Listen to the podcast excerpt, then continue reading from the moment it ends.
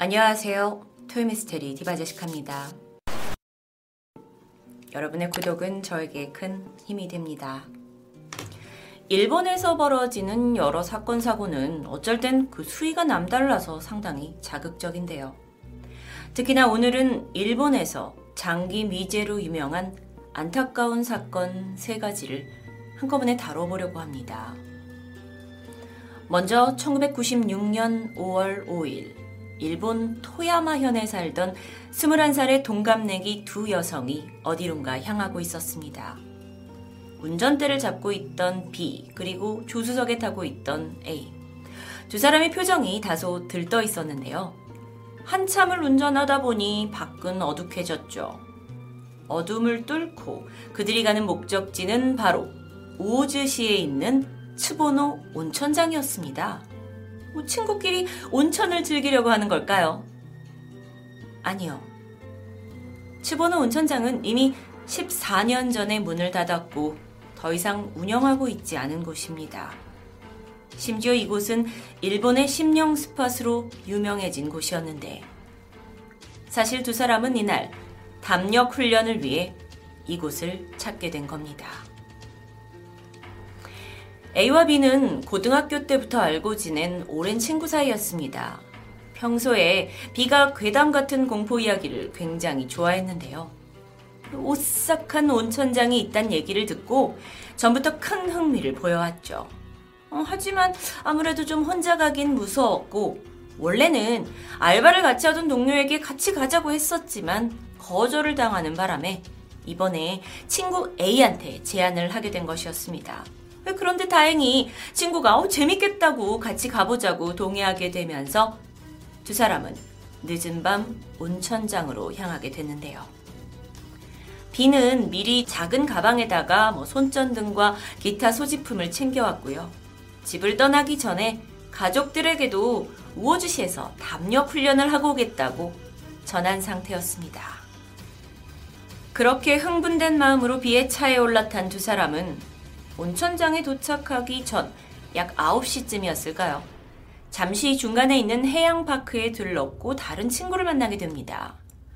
그곳에서 셋은 담소를 나눴지만 이내 다시 발걸음을 재촉해서 국도를 달렸고요. 밤 10시가 넘어서 드디어 우호주시에 진입하게 됩니다. 이 기록은 어, 우리 지금 우호주시에 있어 라고 친구에게 남긴 삐삐 메시지로 확인되었죠. 그런데 이 메시지를 끝으로 두 여성은 자취를 감췄습니다. 연락은 두절되었고요. 다음 날까지 마음을 졸이면서 기다리던 가족들은 결국 경찰에 신고를 하게 되는데 곧이어 이 지역 형사가 투입이 되고 두 여성의 자취를 뒤쫓게 됩니다.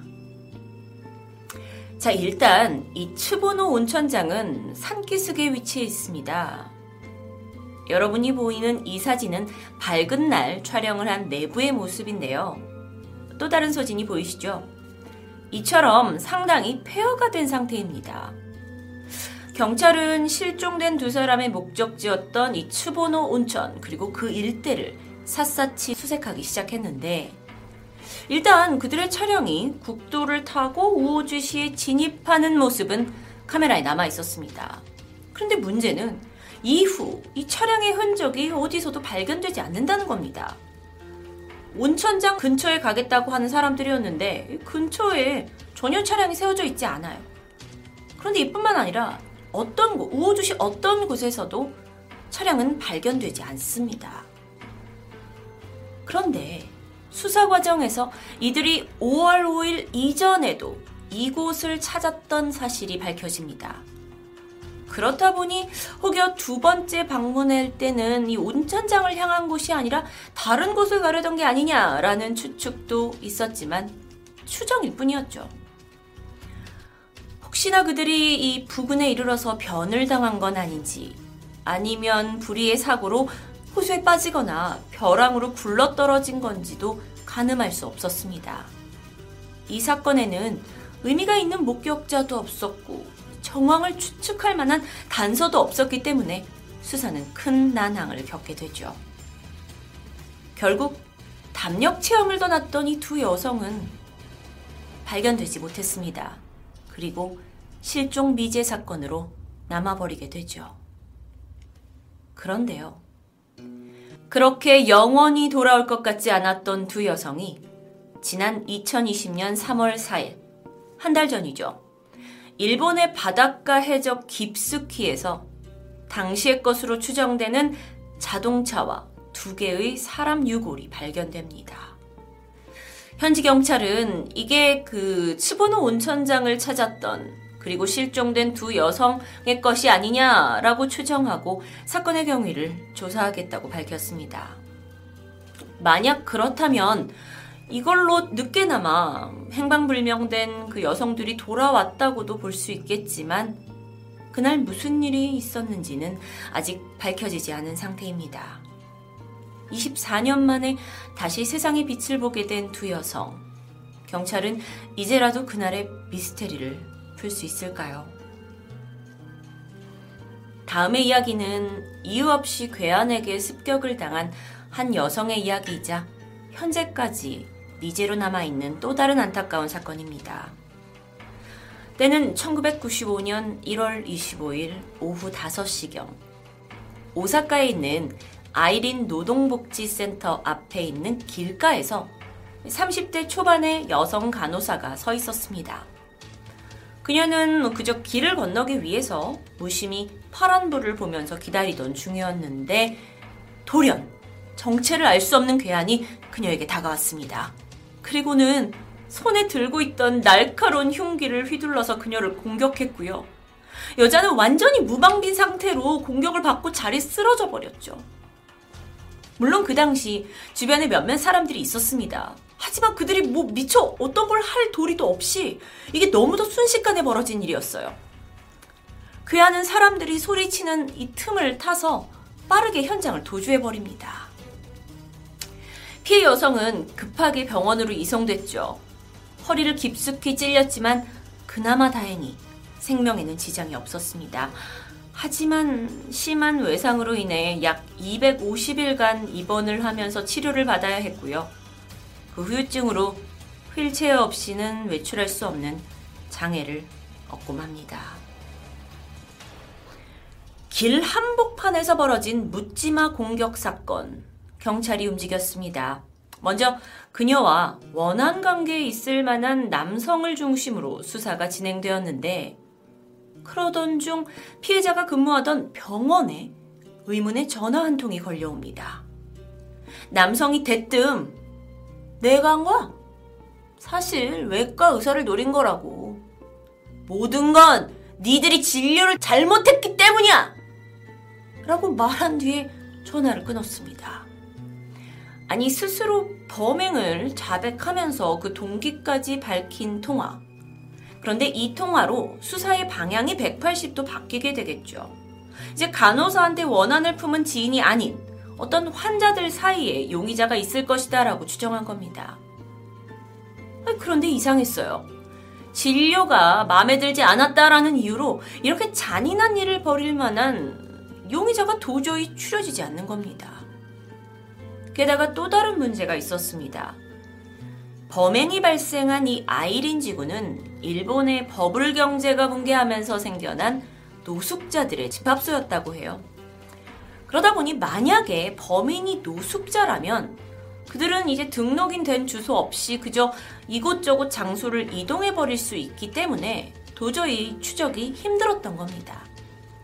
게다가 유일무이한 단서라고는 범인이 그날 입고 있었던 평범한 복장, 얼굴이나 그 외에 뭐 눈에 띄는 특징은 주변에 있던 사람들이 아무도 제대로 기억하지 못했던 게 문제입니다.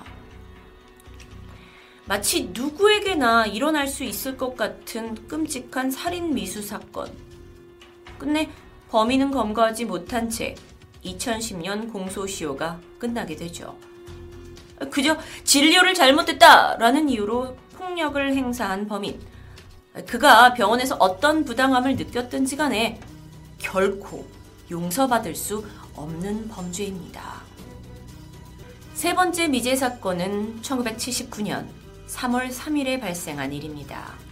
일본 오사카시에 살던 3살배기 타바타 사쿠노스케 군은요. 집 근처의 대로변에서 어느 때처럼 놀고 있었죠. 어, 그날 타바타 군 옆에는 그보다 두 살 더 많은 동네 꼬마도 함께 있었다고 합니다. 물론 둘 다 어린 나이죠. 그래서 옆에 어른이 없는 게 불안하긴 했지만 아직 해가 밝은 뭐 4시 정도 무렵이었고 또 사람이 많이 다니는 길이었기 때문에 부모님은 평소에도 크게 염려하지는 않았습니다. 두 아이는 장난을 치면서 즐겁게 길가에서 시간을 보내던 중 오후 4시 30분입니다. 타바타가 대로를 지나던 승용차에 치이는 사고가 발생합니다. 큰 충격을 받은 아이가 피를 좀 흘리면서 그대로 정신을 잃게 돼요. 이 놀란 운전자, 차에서 내려서 아이에게 다가왔죠. 그리고 상태를 살핍니다. 그런 후에 바로 옆에 놀라서 서 있던 이 타바타의 친구 꼬마에게 내가 이 아이를 차로 병원으로 데려갈게요. 라고 말했고요. 다친 타바타를 들쳐업고 차에 태우고는 사라져 버렸습니다. 얼떨결에 혼자 남게 된 꼬마는 일단 타바타 엄마에게 달려갔죠. 그리고 차 사고가 났는데 그 운전자가 병원으로 데려갔다라고 전해줍니다. 엄마는 너무 놀래서 바로 현장에 도착을 하게 되는데 뭐 집에서 별로 멀지 않은 장소였는데도 불구하고 아들을 태운 차는 보이지 않을 상황이었습니다. 아, 뭐 어쨌든 일단 그 운전자가 아들을 병원에 데려간다 했으니까 잠깐 숨을 고르고는 근처에 있는 모든 병원을 수소문합니다. 그런데 이상합니다. 시간이 점점 흐르는데도 불구하고 아무리 전화를 해도 병원에서 아들의 입원 기록이 발견되지 않는 겁니다. 이름을 몰라서 그런가? 아니 그런데 방금 전에 일어난 차 사고로 분명히 피를 흘리는 아이가 왔다면 기록이 있을 텐데. 아, 혹시 조금 먼 지역으로 간 걸까? 엄마는 이 마을에서 떨어진 병원들에도 하나하나 전화를 해보는데요.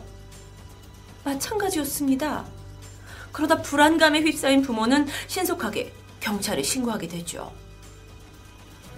경찰이 출동합니다. 그리고 우선 목격자들을 찾았어요. 사건 지역은 평소에 사람들이 많이 다니는 큰 길가였기 때문에 다행히 사고를 본 사람들이 꽤 있었습니다.